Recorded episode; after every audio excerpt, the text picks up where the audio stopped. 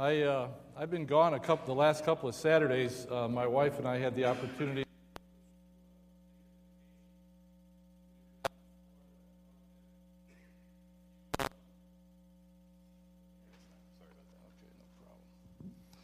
So we, uh, we brought back a few seashells, but I also brought back swimmer's ear. So this ear is feels like it's full of water, and so it, I think I'm talking in a bucket. So uh, if I start yelling or doing something weird, just pray for me.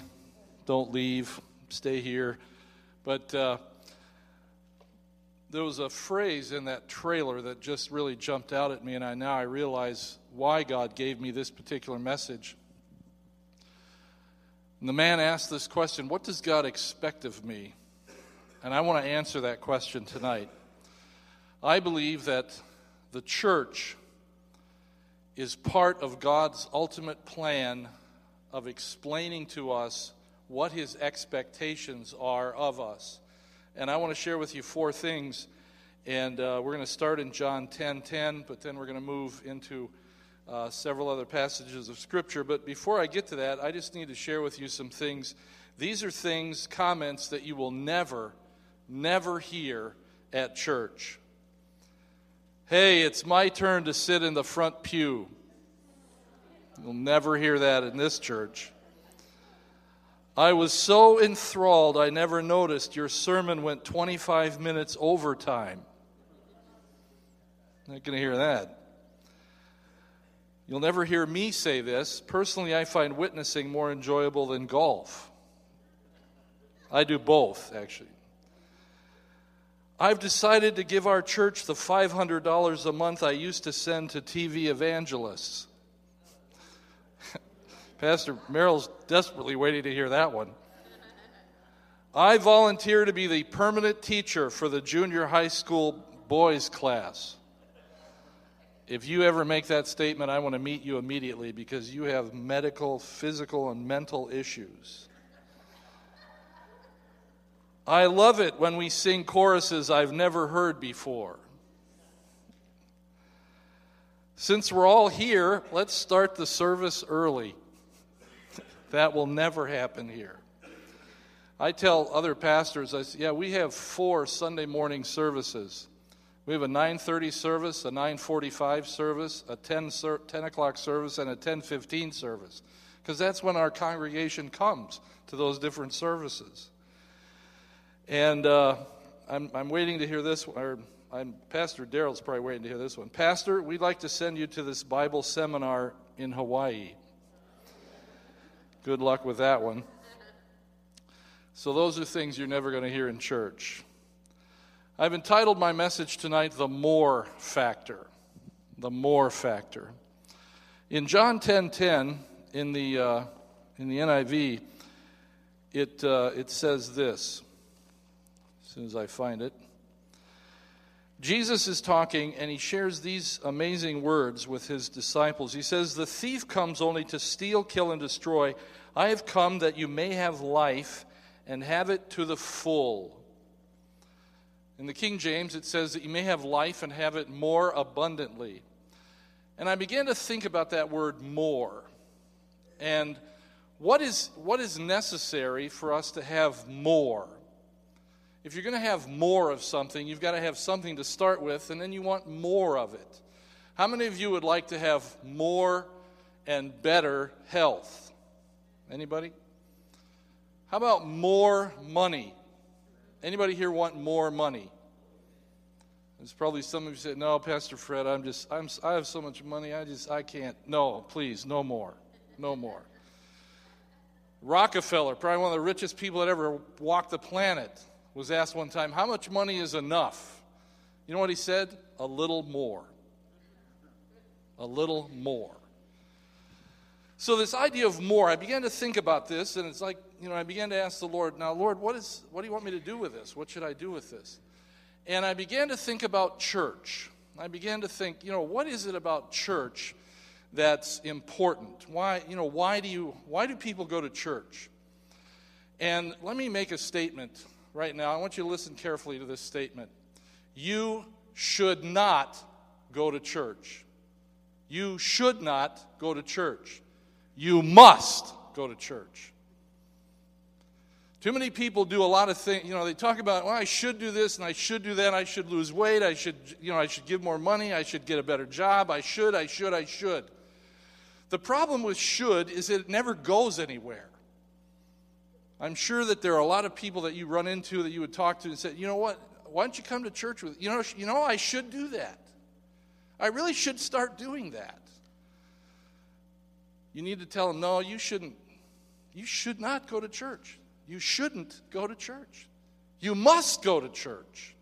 You must become a part of what God is doing in what He calls the church, the local body of Christ, the local body of believers. Why is that important? Why should I do that? Or why must I do that? See, I'm, we're so used to saying the word should that I caught myself. We must do this. Why? Number one, the word transformation. Every Christian on the planet of earth needs more transformation. I like to call this the mirror principle. The mirror principle. Turn to Romans chapter 12. And I promise, Pastor Dale, I'm only going to use a tiny little verse from this. Just one little verse, that's it. Well, maybe a couple. But it's, it's the mirror principle. It's this idea of transformation. Now, how do you know how many of you know that you looked good when you walked out of the house tonight to come to church? Some of you knew that? okay. How many of you looked in a mirror before you came to church? Some of you must have. You had to. You looked in a mirror. Why did you do that? So you wouldn't scare other people, right? How many of you are thankful that we that you didn't come to church looking like you did when you got out of bed this morning. Hallelujah. Amen. Because, yeah, I mean, there more than one morning I've walked into the bathroom and turned the lights on and went, Whoa! It's like, where have I been all night? How can I get that ugly in just a few hours? What happened? I mean, you know, like bedhead and, you know, all the other stuff. It's like, what happens? So the mirror is a very valuable instrument. It's very valuable. Well, I want you to understand something about the issue of transformation. We are each other's mirrors within the church. Do you want to find out how you're doing spiritually? Start talking to some brothers and sisters in Christ.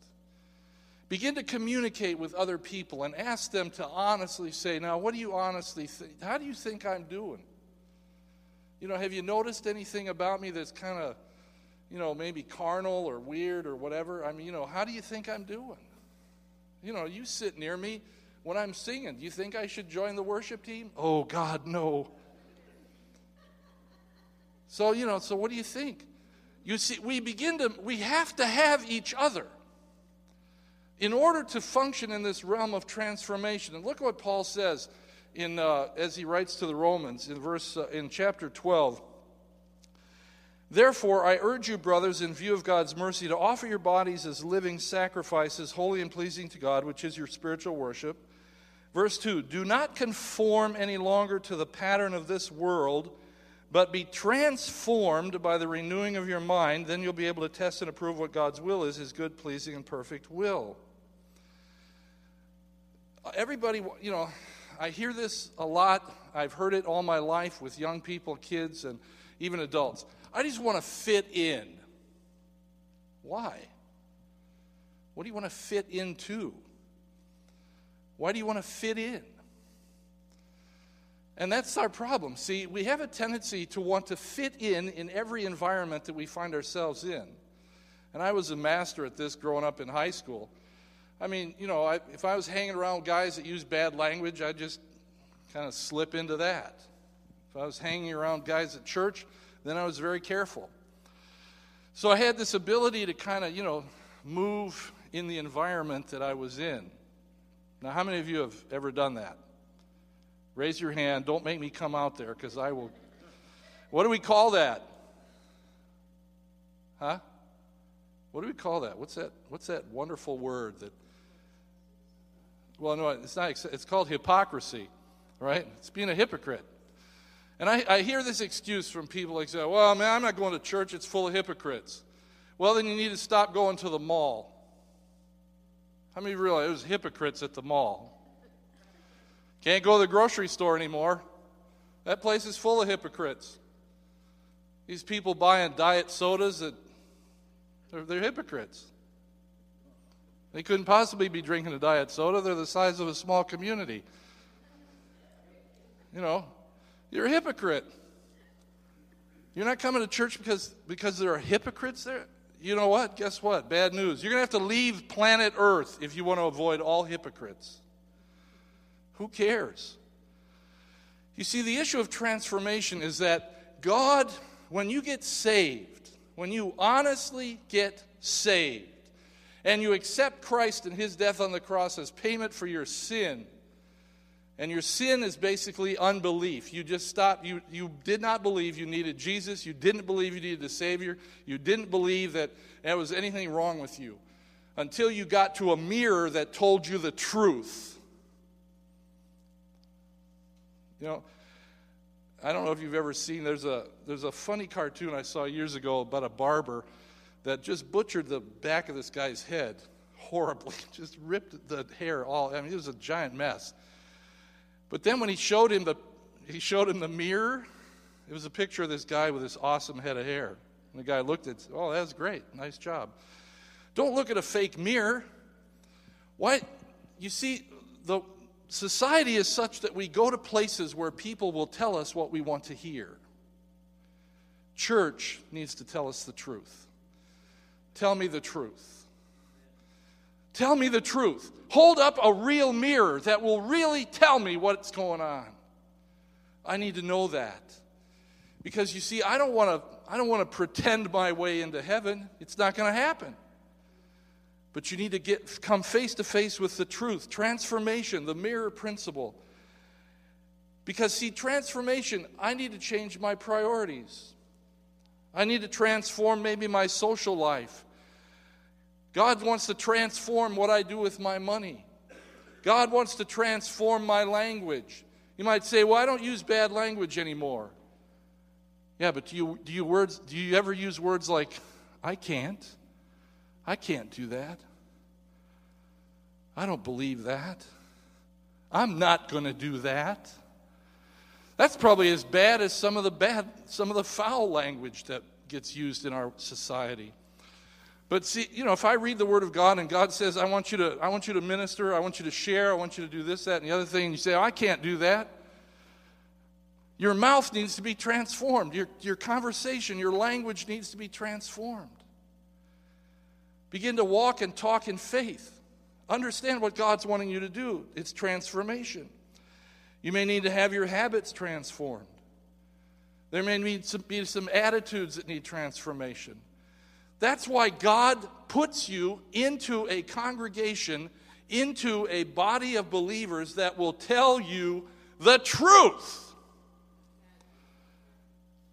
And don't give me this, you can't handle the truth. You know, forget that movie. Yes, I can handle the truth. Tell me the truth. What did Jesus say about the truth? It will set you free. The world needs to see some free people walking around. Free people that have been set free by the truth. Transformation is a powerful thing, it can transform someone's life. Real quickly, let me tell you a little story about a kid named Kyle.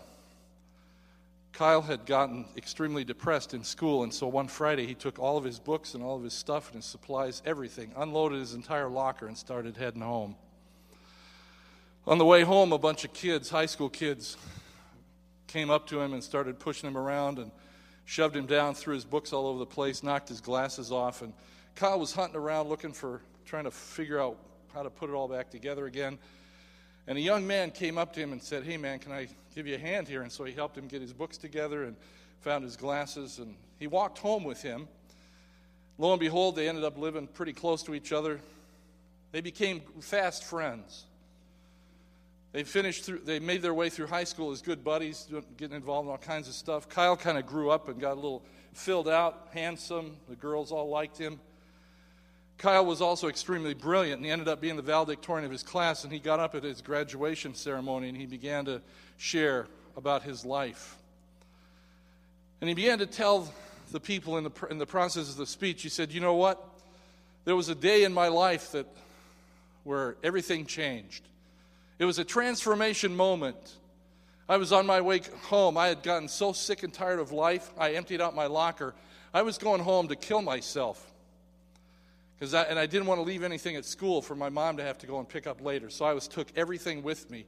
And on my way home, I got jumped by some kids that thought it'd be funny to attack me.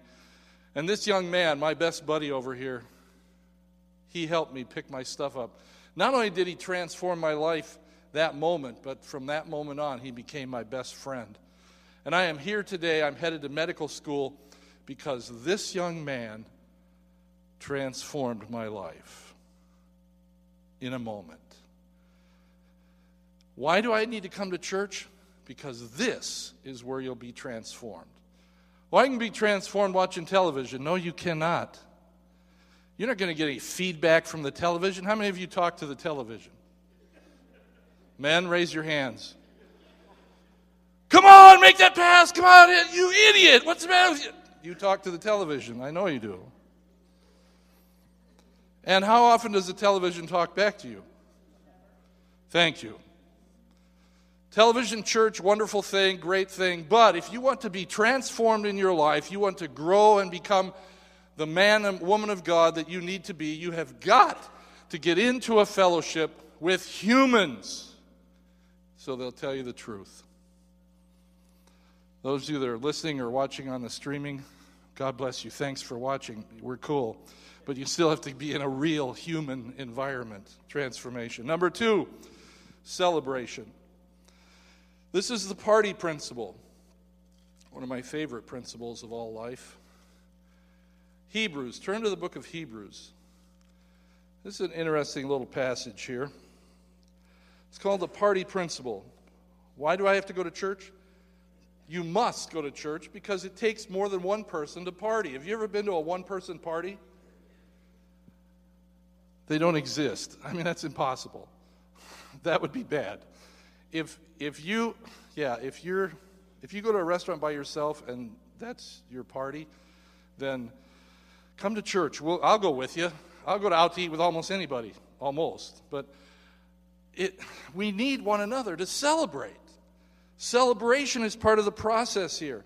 Notice in uh, hebrews chapter 10 uh, beginning of verse number 19 look at what uh, the writer here says therefore brothers since we have confidence to enter the most holy place by the blood of Jesus, by a new and living way, open for us through the curtain, that is his body. And since we have a great priest over the house of God, let us draw near to God with a sincere heart and full assurance of faith, having our hearts sprinkled to cleanse us from a guilty conscience, and having our bodies washed with pure water. Let us hold unswervingly to the hope we profess, for he who promised is faithful. Let us consider how we may spur one another on toward love and good deeds. Let us not give up meeting together as some are in the habit of doing, but let us encourage one another, and all the more as you see the day approaching. Do you see that there are a couple of things in there that are worth celebrating? Number one, that we have been cleansed by Christ, the blood of Christ. I am clean, I am free, I have been cleansed. Number two, what day approaching is he talking about? When we bust into heaven and eternal life. I had an interesting day today. I was, I was, I watched part of the, uh, the simulcast, doing the right thing, and I was challenged mentally. From here, I went to uh, Irving Park Cemetery and uh, had a moment to go by my uh, the grave side of my mom and dad, and then I stopped by my mother-in-law's grave, then I went and did a graveside service for a family that had lost, uh, actually, the Karowskis, the, their, the mother in law. Uh, and so in that moment, I was reminded of eternity once again. You know, nobody gets out of here alive. Amen? Nobody gets off this planet alive. And then after that, around 3 o'clock, I had a meeting with a couple that's going to get married. And so now all of a sudden I'm thinking about the joy of beginning a life together and, and marriage and all the excitement of that and deciding where the, who's going to stand where and what's this and the music and all of that. So, and then few hours after that, here I am preaching. And so the Lord has taken me through like a whole gamut of all kinds of things. But I realized that this morning, as I watched those men, I celebrated truth. I was able to celebrate truth. Those guys are amazing. The truth, the absolute truth. We need to celebrate that. And then I'd be real, and then as I left and, and was driving and I, I celebrated the life of my mom and dad, I celebrated in that moment. It was a little somber, but there was a celebration going on because I realized I know where they are. I didn't, lo- I didn't lose my loved ones, I know exactly where they are. I could celebrate family, and I could celebrate eternal life, and I know that it's coming. And then, as, as I met with that couple, I began to realize I can celebrate my marriage 38 years with the same woman. She's a saint. Linda's going to heaven, that's for sure. And I'm going too, because I won't go anywhere without her. But I celebrated the idea of marriage. And now, tonight, as we gather together, we celebrate life. This is real life. What happens inside these walls every week, whether it's a midweek, whether it's whatever activity is going on, this is life. This is where reality sets in. And I want, to, I want you to understand that. Celebration.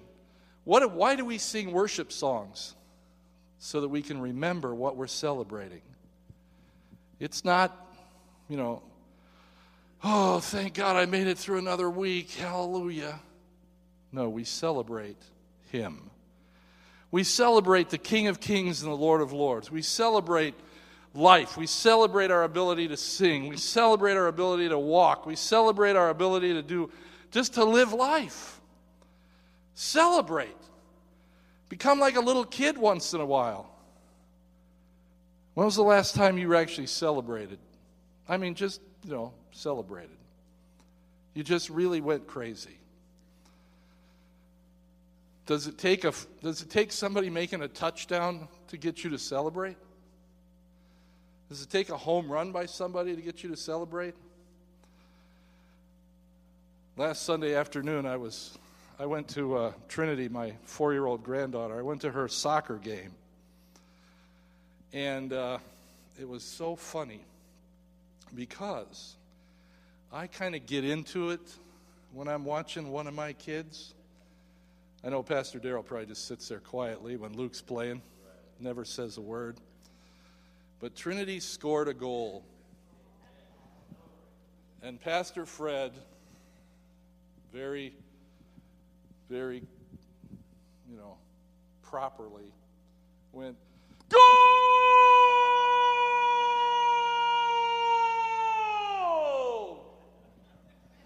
I mean, people are looking around go, What is that? What was that? That was my granddaughter. That's what that was. It's time to celebrate. Come on. I mean, you know, you want to go to church? Uh, no, that's boring. Why would I do that? Oh, not my church. We have this crazy guy named Pastor Fred. He's nuts. You got to see him, man. He's completely crazy. And I don't mind that reputation. God help us. It's time to celebrate. You know, the day that you come dragging in, you know, just crawling in on, on your hands and knees and say, God, I need help. Somebody help me. You know, I'll celebrate that you made it in here. Celebration. It's a part of who we are. You can't do this by yourself. You got to have somebody else to celebrate with. Let people know. Years ago, we did testimony times. Some of them were weird as all get out, but a lot of them were just powerful times of celebrations of what God has done. Celebrate. Celebrate. God answers a prayer for you, go out on your front porch and go, God, thanks for that. That was awesome. Go! You know, I don't care what you do. Celebrate. Celebrate. Celebrate. Are you Did you hear that? Celebrate. Number 3, education. The church, I must go to church because I must be somewhere where I can be transformed. I can go through the transformation process. People will tell me the truth. Number two, I need to be someplace where I can celebrate. You can't jump up, you know, you can't be doing crazy things in your offices and your places of work. But when you come to church, it's okay to celebrate. You can celebrate Christianity. You can celebrate the goodness of God. You can celebrate the reality of Christ here the learning principle 2 timothy chapter 3 turn there if you would please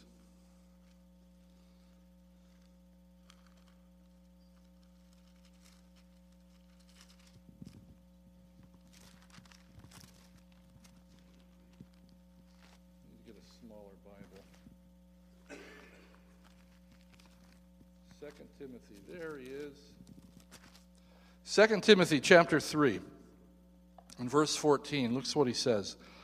But as for you, continue in what you have learned and have become convinced of, because you know those from, from whom you learned it, and how from infancy you have known the Holy Scriptures, which are able to make you wise for salvation through faith in Christ Jesus. All Scripture is God breathed and is useful for teaching, rebuking, correcting, and trans and training rather in righteousness, so that the man of God may be thoroughly equipped for every good work. Some pe- I've heard people say, you know what, I can study at home. No, you can't. Well, yes, I can. No, you can't. We need to be in an environment where there are men and women that have spent time and energy to study and to understand, and that can, they can then begin to expound and present and teach the Word of God. I must come to church to learn. I must learn here. Somebody said, well, no, and they're going to argue about it, and fine, go ahead, argue all you want. Jesus took three years to teach his disciples. And then he continued to tell them, and they wrote, and they've provided for us the Word of God. The learning principle is essential and why is it essential? Look what he says about the Scripture in verse 16. It's God breathed, useful for number one, teaching, rebuking, correcting, and training in righteousness. What's the ultimate goal here? For us to walk and function in righteousness. That's what this is all about. So that you can do, like we heard this morning, you can do the right thing. Let me give you a very practical example of that. Yesterday, I was at, the, at Walmart and I had to buy some groceries and stuff, and and uh, I was I went ended up going through the self checkout, which I don't always like to do. It's too complicated. But anyway, I was in the self checkout, and uh, a lady that I know that works there came and began to help me. And so between the two of us, we we're trying to fly through all this stuff, and and I get out to my car and I realize that a package of socks that I had purchased, I didn't pay for them. So now I have a moral dilemma. I look at this package of socks, I'm thinking it's what, five bucks. Does Walmart need my five dollars? No. Walmart does not need my five dollars. Do I need my five dollars? Yes. and I and I so God and I have a discussion. So, God, what do you think I should do? Uh, duh. Yeah, that's kind of what I thought too. But are you sure? I mean, God, you know, I know I've been ripped off by Walmart somewhere down the road. I've, I've been, I know I've been overcharged. I know, I, you know, I'm sure they've made a mistake, and I'm, you know, it's. I mean, I could just keep these. Uh, fine, fine, all right, fine. So I take them back into the store and I get stopped by the you know Walmart greeter. Do you ever return? Uh, no, not exactly. Uh, I, I discovered that I didn't pay for these. They're not on the receipt, so I need to go pay for them. And the lady is shocked. she goes, Wow, you're really honest. Uh, yeah, I guess. I, you know, because you know what? I am. I should let the whole world know. Because uh, then I'd probably get arrested for shoplifting before I paid for them. But so I, no, so I went back to the self checkout and you know checked them out, and, and it was like you know I just I felt so much better. Why? Because I have grown up in a place where they teach you to do the right thing.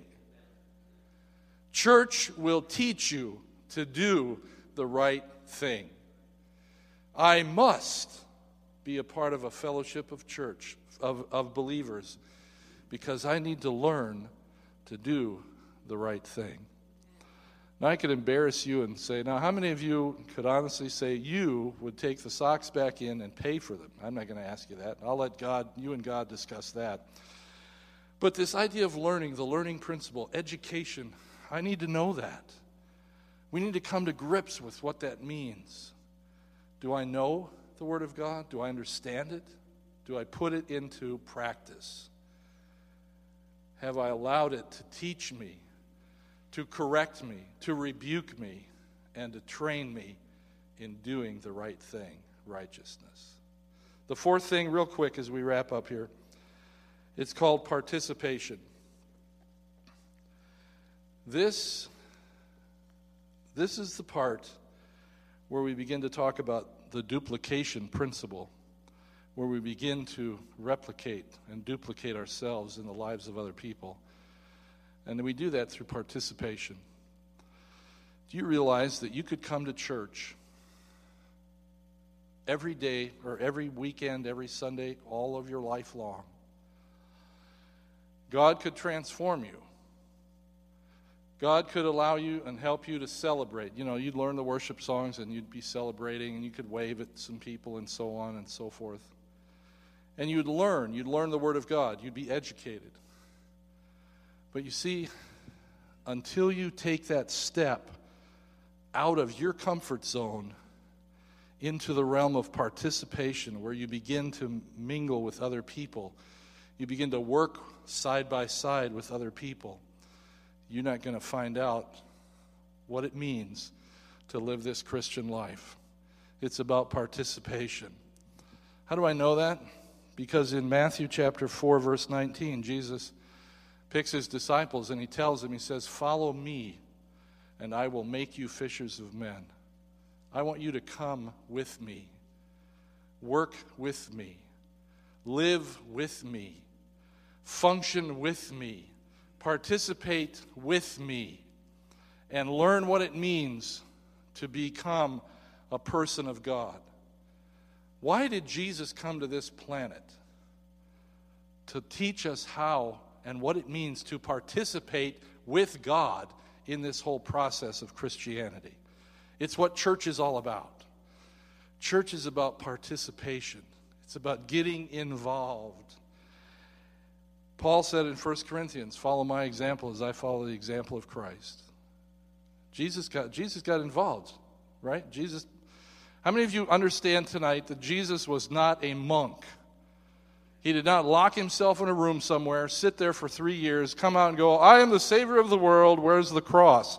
No, he spent his entire life involved in the lives of other people. Amen? Right?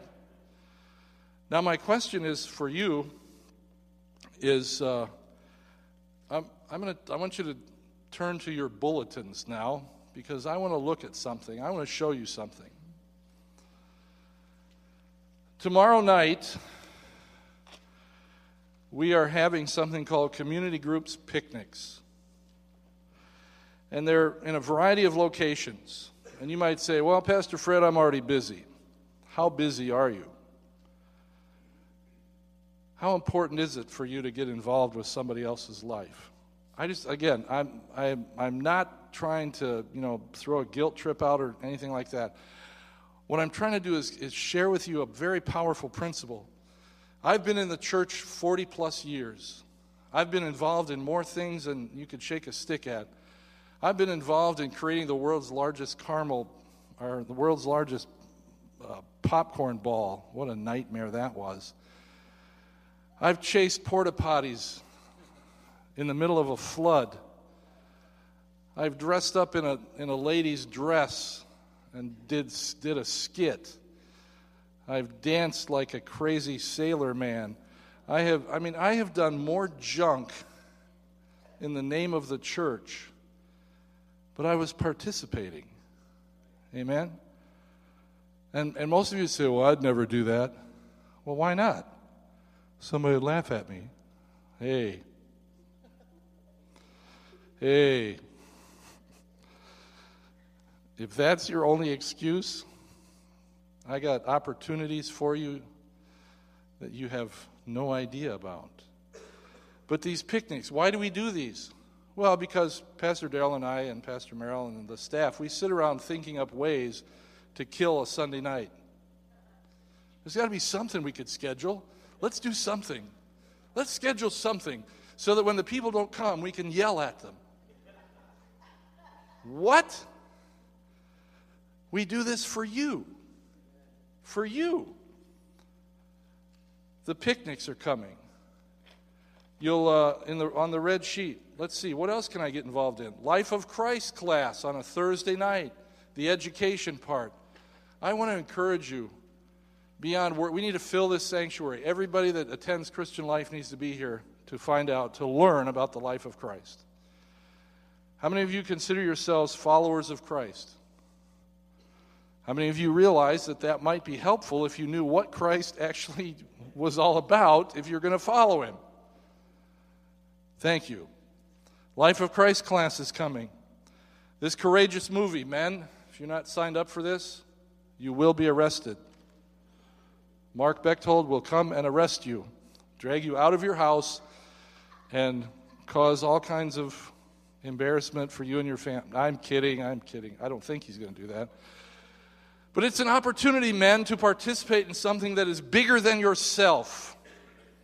And that's what I'm talking about. Getting involved in something greater than yourself. Men's Minute, we have a, a Bible study on Wednesday nights um, with Chris Ullman, Women's Ministry Bible Studies. These are here. Our young people, notice the Bible blog. I hope you've read that. Fuel, an opportunity for our 6th through 10th graders. How many of you realize they desperately need God? In the world they live in, they desperately need God. They need to know as much about God as they can.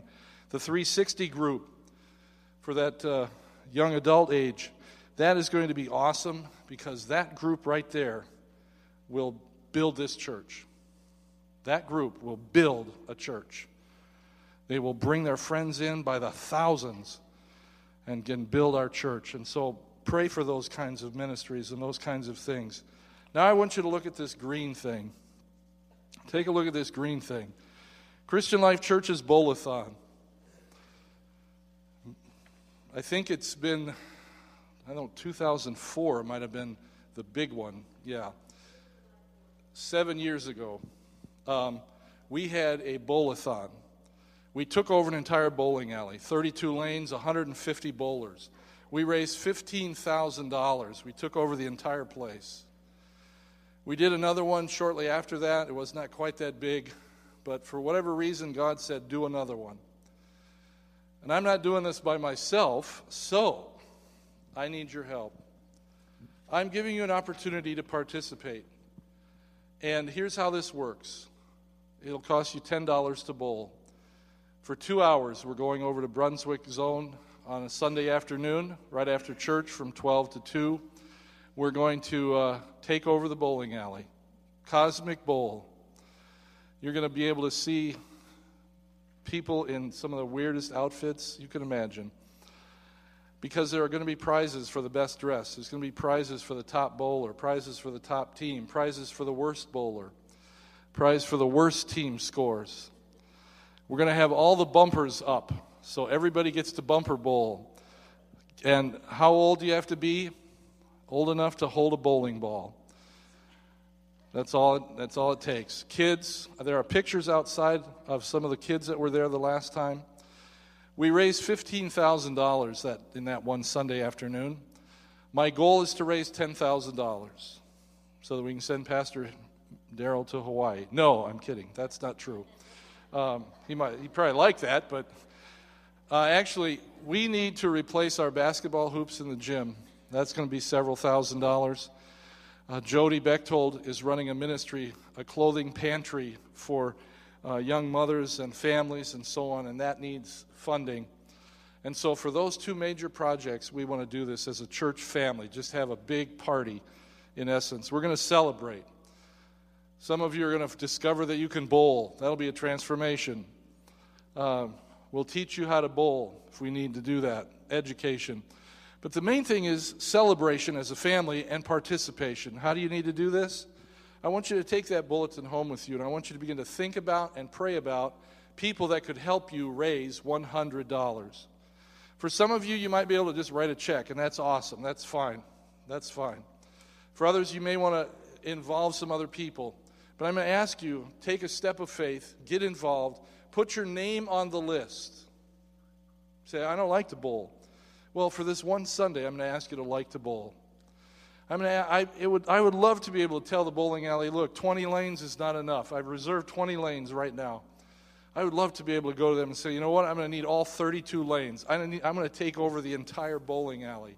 We're going to turn this place into Christian Life Bowl and raise money to bless hundreds of people, to bless teenagers, to bless young families that are struggling and need clothing, to have them come in here and take whatever they need and whatever they want, not charge them a dime for it.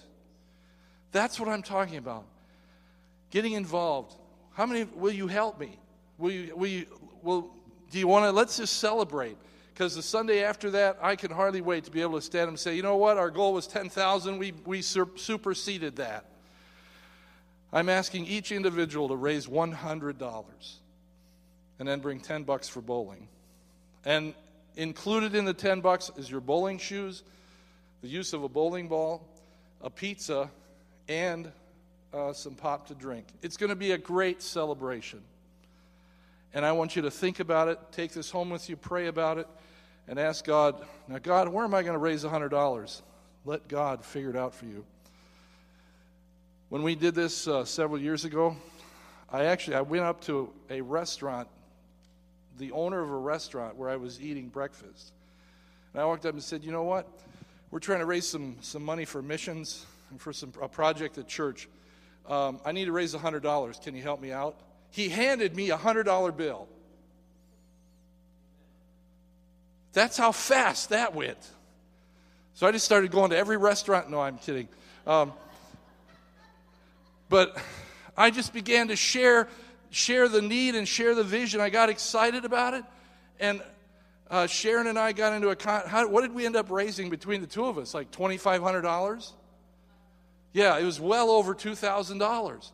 Why? Because we got excited about doing something unusual out of the ordinary and celebrating God and His goodness and just helping somebody else. Participation. We better pray or I'll never stop. Bow your heads with me, would you? Father,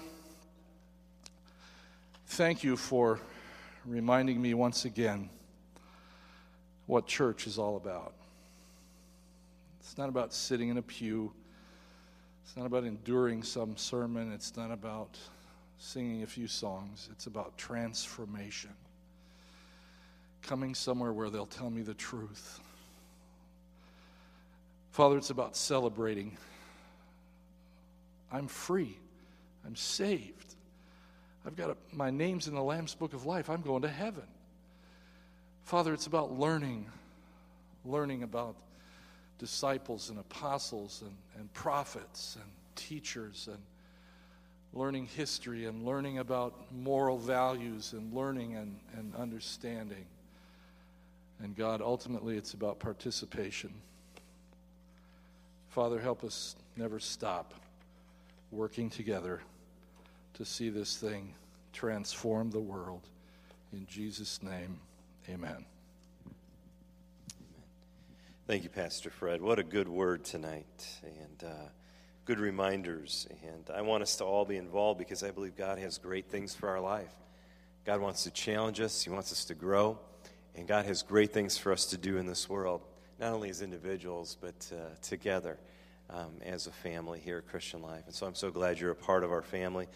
And I want you to be a part of the family of God. If you've never uh, if you're saying, boy, I want to be a part of something like that, and, and maybe you've never been a part of that, maybe you're listening right now, or I just want to invite you just to give your heart to Jesus Christ. Just surrender your life to Him and, uh, and just say, I want to be a part of your family, God. Forgive my sins. And, and He'll come into your life. If, if you do that, there's a, we have a packet down front with a Bible and some other stuff for you, but we want you to be a part of a family. You're not meant to be all alone in this world. Um, you need the family of God. Would you stand for the blessing of the Lord? And then let's just live out what Pastor Fred just preached by going out to the lobby and uh, signing up, whether it be for a picnic or for the men's uh, movie night or the class, and, and fellowship with one another as well. But let's uh, receive the blessing of the Lord tonight. May the Lord bless you and protect you. May the Lord smile on you and be gracious to you. May the Lord show you his favor and give you his peace. God, we thank you for that blessing that rests upon each one of us as your child, that rests upon your church, God. Lord, I thank you for the life that you've given us together. And Lord, we celebrate that tonight. And uh, God, we pray that you would be with us as we go, keeping us safe, keeping us strong, until we can gather together again as the church and celebrate you. We love you, God, tonight as we go. In Jesus' name, amen.